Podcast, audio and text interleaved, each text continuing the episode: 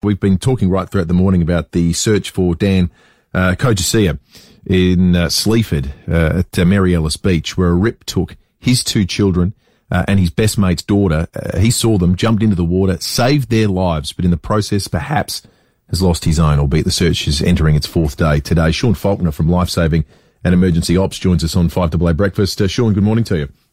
Good morning. Now, Sean, obviously the, the details of, of, of, of, of how Dan got himself into strife are still the subject of, of, of some conjecture, but it does appear that, that there was a rip. Um, in, in circumstances like this, and bearing in mind, as Will and I were saying before, most of us in South Australia grow up in places where we're not used to rips. I mean, it's not like the eastern states where we're swimming in open mm. sea. The Gulf is a lot more manageable generally. Um, what is the best thing to do if you get caught in a rip? If you are caught in the rip, the most important thing is to first of all relax and try and float. Because what the rip is, is actually just the energy from the, the surf waves taking it back out, and it will dissipate when it gets out the back of the, uh, the waves themselves. And you can often, once you're out of the back, you can then return to shore quite easily.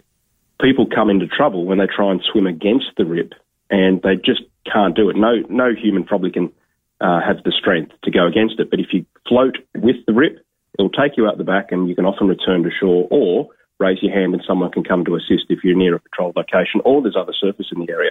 Mm, mm. Are there particular, is Mary Ellis Beach, we spoke with a surfer who said for 30 years he, he, was going down there and it was a notorious rip. Are there other places in South Australia that um, are of particular concern to you guys?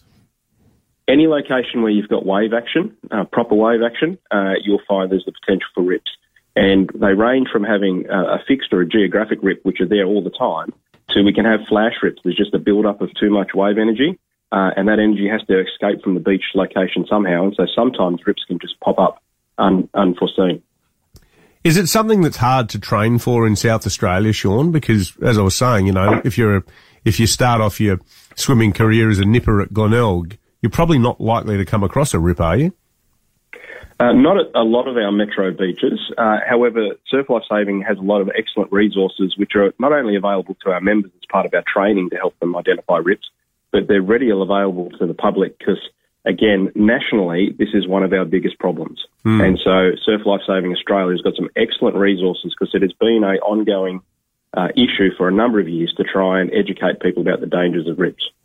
Is it something too where it's possible to get yourself into real strife much more quickly than you think. You know, there are some beaches where you don't have to go in very far for this to become a real problem. Uh, basically, if you're above waist deep, you'll find that the feeder rips are often pulling um, parallel to the beach, and you'll just feel like you're being dragged one direction. Mm. Uh, and next thing you know, once you lose your footing, you can then be quickly pulled out. But like I said, the important thing is to float, remain calm, and not try and swim against the rip. Mm. Let it take you out the back or go sideways, and you'll find you'll soon be in a calmer water. And often you'll end up having to return back through waves itself.